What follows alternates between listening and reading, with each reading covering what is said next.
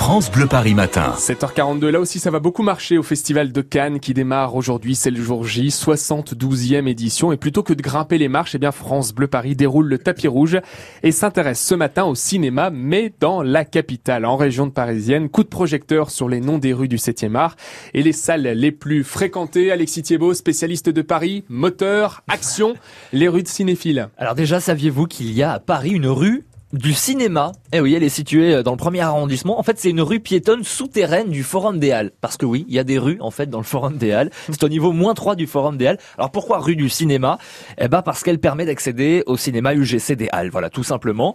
Bon, qui dit cinéma dit François Truffaut. Et alors, des rues François Truffaut, il y en a beaucoup, beaucoup en Ile-de-France. À Paris, tiens, par exemple, dans le 12e, mais aussi à Herblay, dans le Val d'Oise, à Plaisir, dans les Yvelines, à Courcouronne, euh, en Essonne.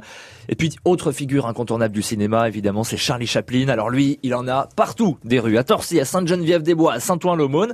Et puis quand on pense euh, au cinéma, on pense aux inventeurs du cinéma, les frères Lumière.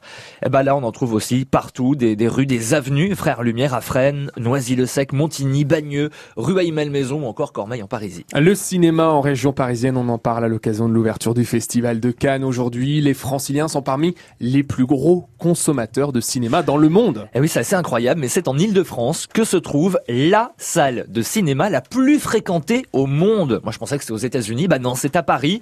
Mais alors, de quelle salle s'agit-il? C'est l'UGC Ciné-Cité des Halles, ah, justement. 3 millions et demi de spectateurs par an. Euh, cette salle est donc numéro 1 du classement mondial. Paris, qui est la capitale mondiale des cinémas, 88 cinémas euh, en tout euh, dans, dans la capitale, 420 écrans. Alors, où que vous soyez, dans Paris, il faut savoir que la distance à pied d'une salle de cinéma est de moins de 15 minutes. Ah voilà, c'est comme les, les, stations de métro. Pareil avec les salles de cinéma. Les Parisiens qui vont 11 fois par an en moyenne au cinéma, c'est 4 fois plus que les autres Français. Les Franciliens qui aiment beaucoup le cinéma, d'ailleurs, si on veut suivre le Festival de Cannes depuis la région parisienne, c'est possible. Oui, absolument. Vous n'allez pas sur la croisette, eh bien vous pouvez euh, retrouver un choix de la sélection officielle qui est projetée au Gaumont Pâté Opéra. Alors ici, vous pourrez voir les films euh, en compétition en même temps que les festivaliers sur la croisette. C'est ça qui est assez rigolo.